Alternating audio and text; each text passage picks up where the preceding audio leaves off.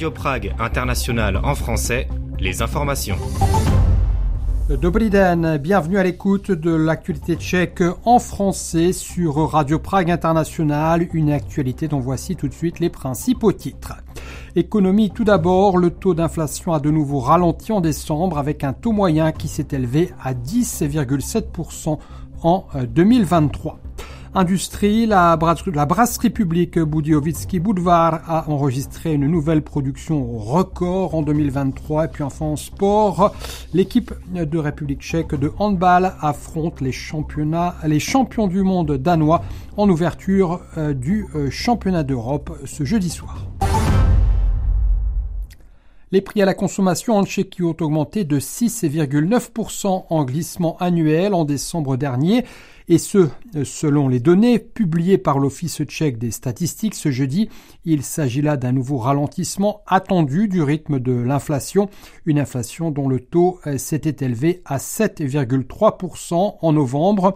Selon les analystes, le ralentissement de l'augmentation des prix, notamment des denrées alimentaires, a contribué à l'évolution observée en glissement annuel.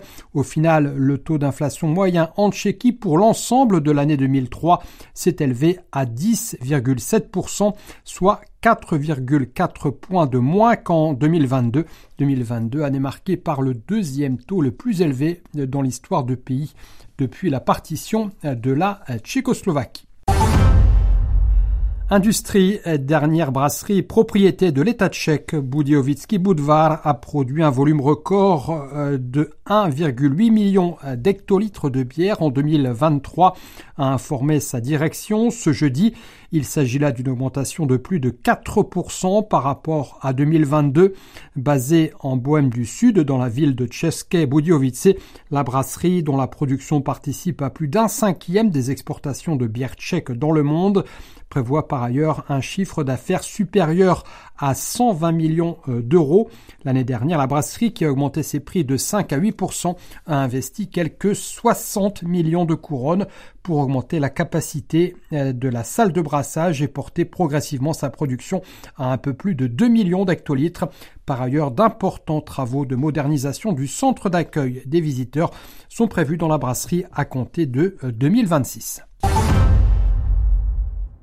Le nombre de Tchèques qui ne suivent jamais l'actualité politique dans les médias a considérablement augmenté.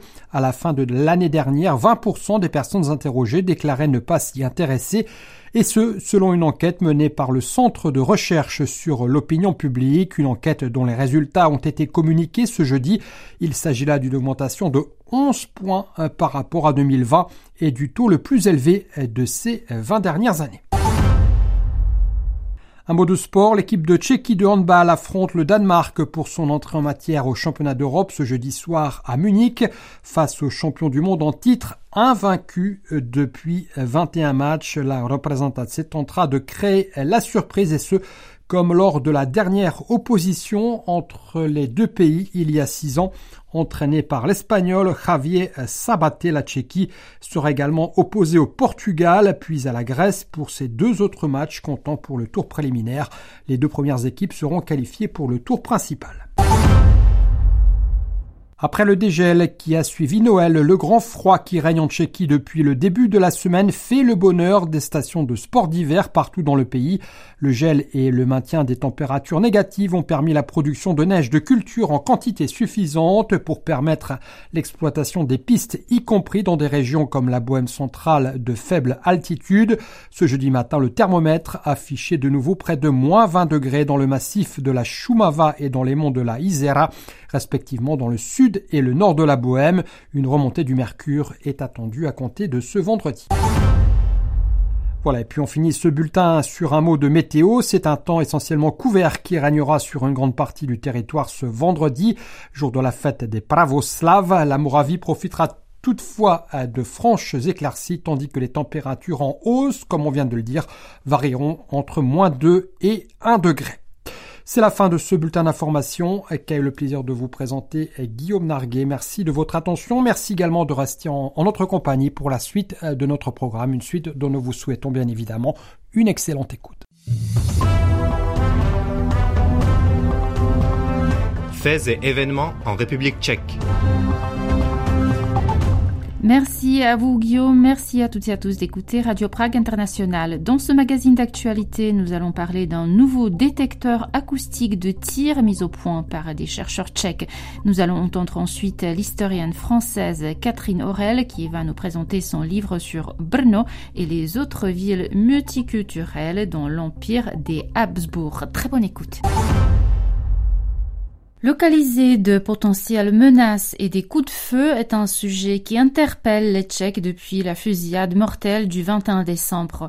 Les chercheurs de la faculté de génie électrique de la ČVUT, l'université technique de Prague, viennent d'annoncer avoir mis au point un nouveau système de détection de tir qui utilise l'intelligence artificielle.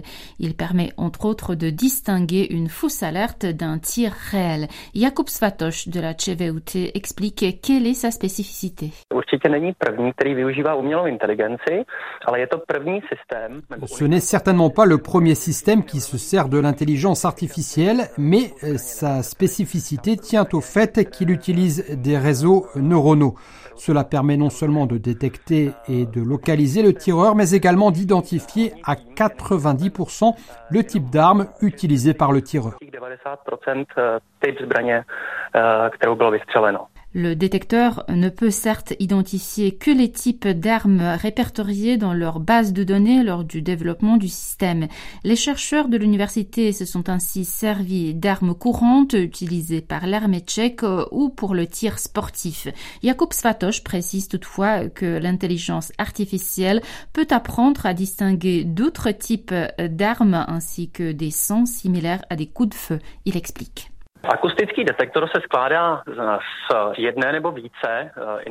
Un détecteur acoustique se compose d'une ou de plusieurs unités distinctes qui surveillent en permanence leur environnement.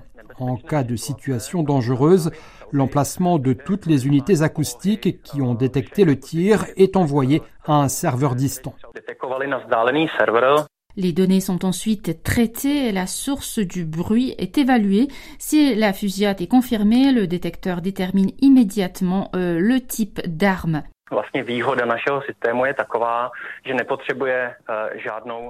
L'avantage de notre système est qu'il ne nécessite aucun opérateur humain. Le détecteur est autonome et en cas de détection d'un événement, il est capable d'alerter les forces concernées en quelques secondes. Explique encore Jakub Svatoš de la ČVUT. Le système mis au point par son équipe à la faculté de génie électrique est toujours en phase de développement.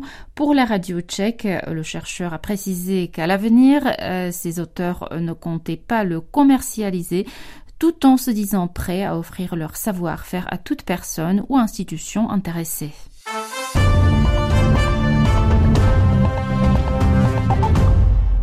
Les villes multiculturelles dans l'empire des Habsbourg, tel est le titre de l'ouvrage que vient de publier l'historienne française Catherine Horel aux éditions de l'université centre-européenne. Parmi la douzaine de villes choisies pour son étude figure Brno, la plus grande ville de Moravie. L'auteur a répondu aux questions d'Alexis Rosenzweig. Bonjour Catherine Horel. Bonjour. Merci d'être avec nous.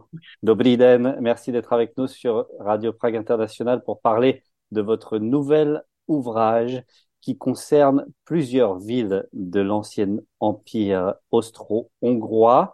Est-ce que vous pouvez commencer, s'il vous plaît, par nous dire pourquoi vous avez choisi ces villes? Il y a 12 villes en tout.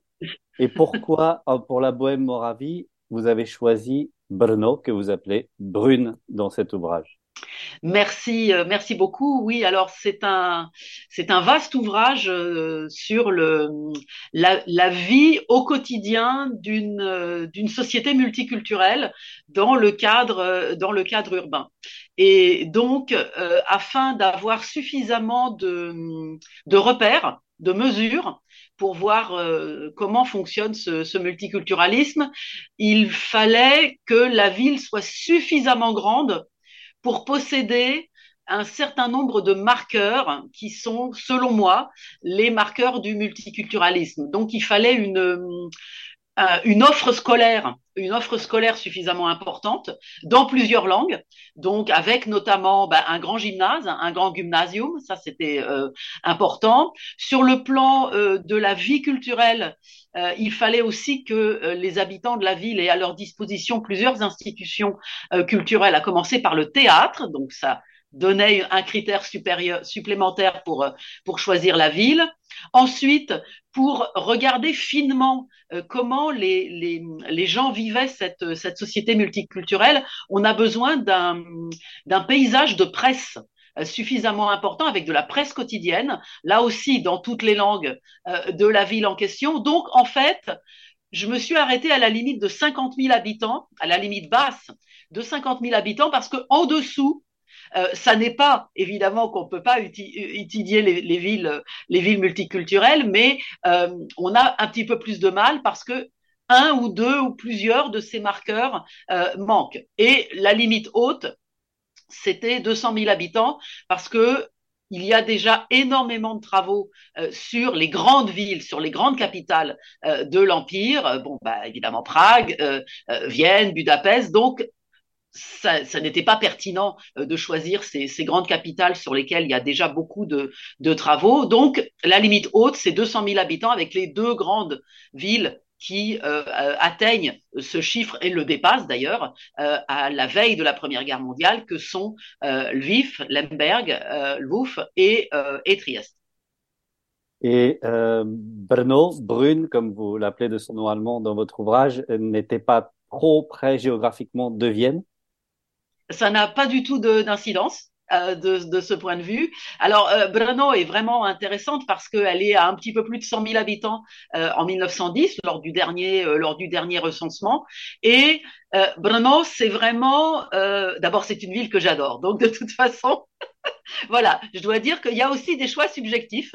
Il y a des villes qui se sont imposées sur le plan vraiment des sources, de l'historiographie, de l'emplacement régional. Mais Brno, c'est une histoire d'amour entre Brno et moi, donc c'était absolument évident que j'allais la choisir. Alors, elle a plusieurs caractéristiques qui, de toute façon, la rendaient particulièrement pertinente, plus que Plzeň, par exemple. Voilà, j'ai hésité longtemps entre les deux, et j'ai un ami qui est de Plzeň et qui est qui a été très très vexé quand je lui ai dit que non, finalement j'avais choisi Brno et pas Plzeň. Mais oui, donc Brno, parce que la société binationale, on va dire, hein, tchèque et allemande, est très équilibrée finalement. Donc, on est vraiment dans ce que je voulais montrer, c'est-à-dire qu'on est à la fois dans un dynamisme exceptionnel au niveau, alors là, des marqueurs culturels dont je parlais tout à l'heure, que ce soit le théâtre, la presse, alors le paysage scolaire est absolument extraordinaire, c'est vraiment les Allemands disaient que Brünn est une Schulstadt, donc une ville scolaire, et c'est vrai. Donc il y avait tous ces marqueurs qui sont les marqueurs du dynamisme, hein, finalement, de la société habsbourgeoise de la fin du 19e siècle, mais il y a aussi un énorme conflit. Donc, il y a vraiment, là aussi, une ville qui est représentative du conflit tchéco-allemand, d'une manière assez importante, avec ce paradoxe qu'on a souvent dans les villes, c'est que on a la ville qui est à l'époque encore dominée par une municipalité à majorité allemande, mais la diète de la province, donc la diète de Moravie, est passée aux mains de la majorité tchèque. Donc là, on a vraiment, sur le plan politique, sur le plan culturel, un laboratoire exceptionnel de l'histoire de l'Empire des Habsbourg à la fin du XIXe siècle. C'est assez exceptionnel, en effet, dans votre analyse sur ce milieu scolaire, notamment les compétitions entre établissements en langue tchèque, en langue allemande, la lutte pour obtenir une université, et puis des événements violents que vous rappelez, notamment en 1905.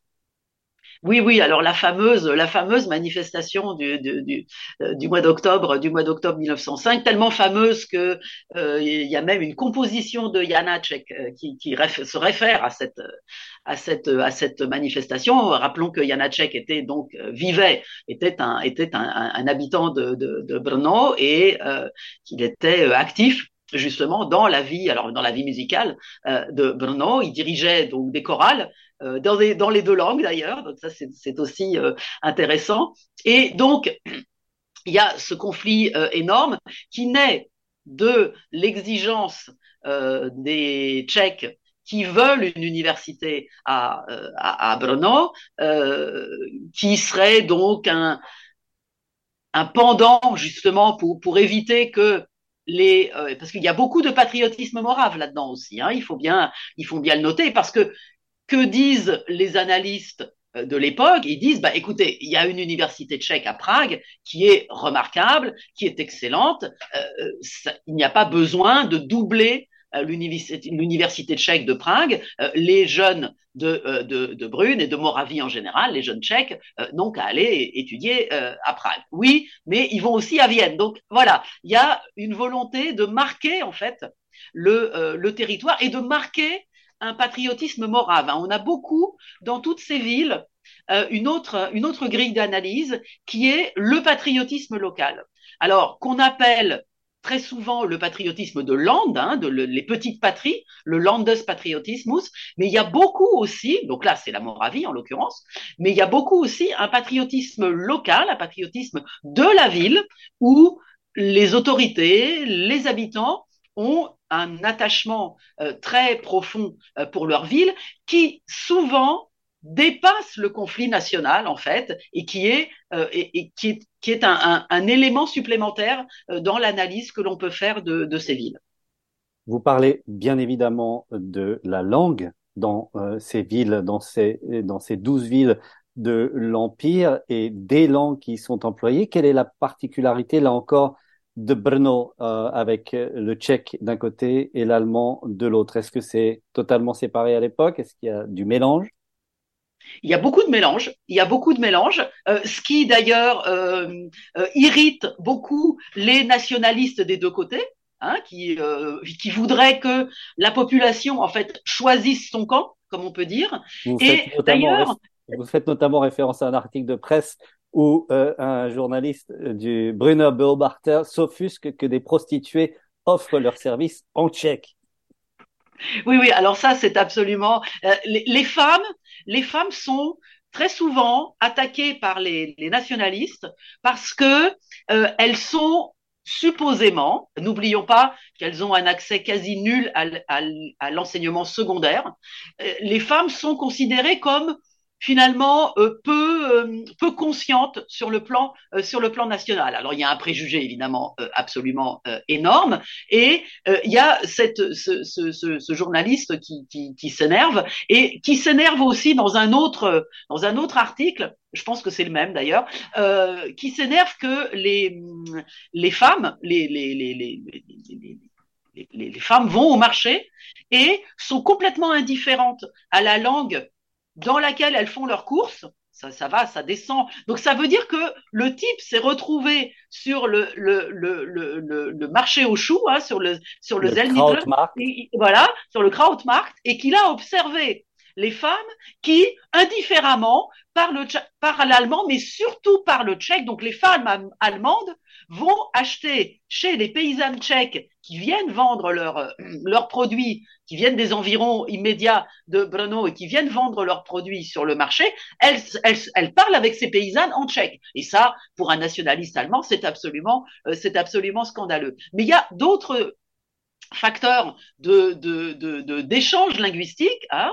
Il y a par exemple la question de l'antisémitisme, parce que il y a un très très fort antisémitisme tchèque. Les journaux satiriques de Brno, les journaux satiriques tchèques sont très violemment antisémites parce que ils partent du principe, ils reprochent aux Juifs d'être plus proches de la langue allemande, plus proches de la population allemande que de la population tchèque. Et du côté allemand, on a le même genre d'argument qui consiste à utiliser la germanophonie des Juifs quand ça les arrange et à les exclure quand ça les arrange. Donc, il y a par exemple l'association d'étudiants, hein, une des fameuses, là, les Burschak, hein, en tchèque, mais les Burschenschaften, il y en a une association allemande qui veut aller manifester, justement, et qui dit, bon, bah, pour la manifestation, nous accueillerons volontiers l'association juive, mais ça ne doit pas vouloir dire que les juifs sont nos égaux, ou voilà. Mais quand il s'agit de faire nombre pour combattre une association tchèque, les juifs sont les bienvenus. Dans la douzaine de villes que vous avez choisies, il y a une communauté juive plus ou moins importante. Quelles sont les particularités de celle de Brno avant la Première Guerre mondiale? Alors justement, ce que je viens de mentionner, c'est que c'est une commune. Alors c'est une communauté importante, hein, c'est une communauté relativement prospère, on va dire, par rapport évidemment si on compare avec ce qui peut se passer en Galicie ou d'autres. On a parmi la communauté juive de Brno les plus grands industriels de la ville, comme les Gomperts, qui sont très connus, les Tugendhat, alors tout le monde, les gens qui connaissent Brno connaissent la villa Tugendhat, voilà. Il y a comme ça des grandes familles juives qui sont des familles d'industriels, alors surtout industriels du textile en ce qui concerne Brno, mais aussi des gens qui sont dans la finance, qui ont un statut social extrêmement important, qui sont les membres de la chambre de commerce, bien entendu. La chambre de commerce est aussi un grand lieu de ce qu'on appelle l'utraquisme. Alors là, je n'ai pas besoin de vous expliquer ce que c'est. Partout ailleurs, il faut que j'explique. C'est important de le rappeler, puisque notamment dans votre analyse du système scolaire, vous dites que ça a été important, notamment au niveau des langues et du bilinguisme. Oui, c'est qu'en fait, on voit bien, et d'ailleurs on le voit bien, en creux justement dans les critiques de la presse dont on parlait tout à l'heure, c'est qu'en fait, la population est bilingue. Complètement, du maire jusqu'aux policiers, jusqu'aux prostituées, bien entendu, voilà, à tous les étages de la société, les gens ont l'habitude de se débrouiller dans la langue de l'autre. Et en ce qui concerne donc cet utraquisme, on voit par exemple que les associations de charité, comme la Croix-Rouge, voilà, des associations comme ça, eh bien, à la tête de ces associations, on retrouve alors très souvent des femmes, bien entendu, et des femmes de cette très grande bourgeoisie juive. Est-ce que vous rappelez dans votre ouvrage que Brno a été qualifié de Manchester autrichien? C'est pour cette raison industrielle? Absolument. Oui, c'est vraiment c'est la grande capitale du textile alors non seulement de la Moravie, mais alors ça va bien au-delà. Donc ça nous rajoute un élément qui est fort intéressant dans notre monde multiculturel, c'est qu'on a aussi une très forte social-démocratie. Donc on a si on parle un petit peu de la vie politique sur place, on a absolument toutes les tendances de la vie politique qui sont représentées. On a la social-démocratie qui est logiquement présente puisque c'est donc une grande ville industrielle. Et ce qui est intéressant, c'est si on revient par exemple à la manifestation du mois d'octobre 1905 dont on parlait tout à l'heure, qui est une manifestation donc des Allemands contre les Tchèques et vice-versa, les sociodémocrates, le lendemain de la manifestation, se désolidarisent complètement de ce genre de conflit en disant le conflit national c'est quelque chose de bourgeois, ça n'est pas ça le problème c'est la misère sociale, le problème ce sont les ouvriers, et là, la social-démocratie, elle aussi, finalement, elle adopte une attitude qui est utraquiste. Et quand on regarde la façon, par exemple, et ça j'ai regardé ça dans toutes les villes, comment est-ce qu'on célèbre le 1er mai? À partir du moment où la fête du 1er mai est autorisée, dans certaines villes elle est même chômée, eh bien on regarde comment, dans les sociétés multiculturelles, les ouvriers fêtent le 1er mai. Alors c'est très intéressant et c'est partout pareil. Et ça, c'est aussi très intéressant d'ailleurs, que ce soit dans la partie autrichienne ou la partie hongroise, on a la même chose. Donc le matin, il y a un défilé plus ou moins autorisé par la mairie, ça dépend du contexte, hein, bon, mais généralement, à partir des années, on va dire 1895, 1900, le défilé est autorisé, donc il y a un défilé commun, tous les ouvriers défilent, avec un bataillon de cyclistes qui ouvre la manifestation, là, il y a la modernité qui joue aussi, il y a ensuite un meeting, dans le meeting, évidemment, ce sont les leaders de la social-démocratie locale qui prennent la parole, dans toutes les langues de la ville, donc à Brno, eh ben, c'est en allemand et en tchèque, deux personnes différentes s'adressent aux ouvriers dans les deux langues, mais l'après-midi, quand on va faire la fête finalement, quand on va socialiser, quand on va se réjouir entre ouvriers, là on va dans deux tavernes différentes. Là, on va dans deux. La plupart du temps, c'est dans les collines hein, de Brno, parce qu'on veut profiter de cette journée souvent ensoleillée, le 1er mai. Et là, chacun retrouve son groupe linguistique.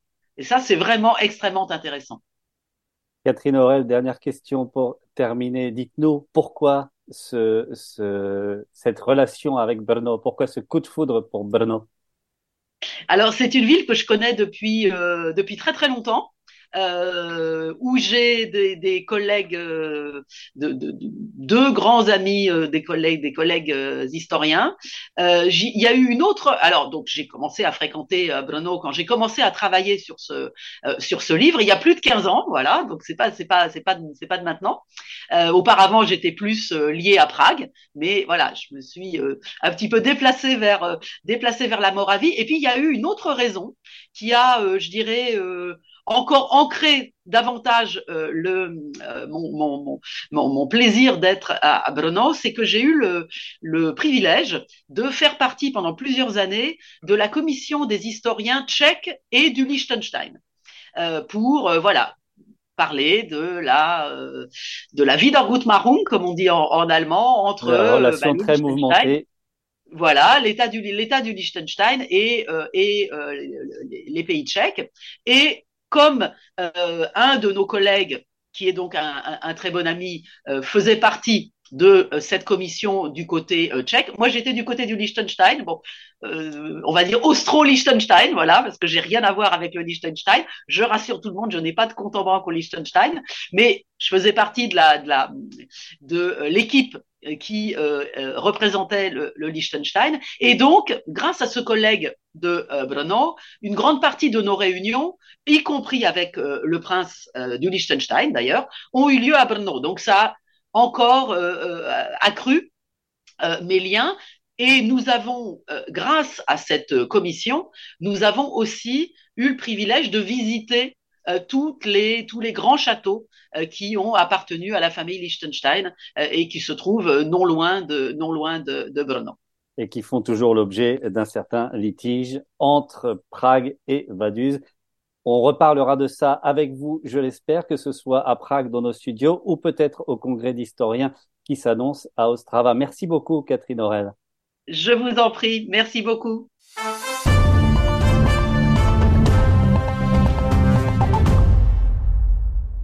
C'est sur ces propos de l'historienne Catherine Horel que s'achève cette émission en français, produite par Radio Prague International. Elle vous a été présentée par Magdalena Hrozinkova, réalisation Jiří Matějček et Dagmar Hlídková. L'actualité tchèque en français, ça continue sur notre site français.radio.cz et sur les réseaux sociaux de Radio Prague International. Merci de votre attention et de votre fidélité. On se retrouve demain. Naslyšenou.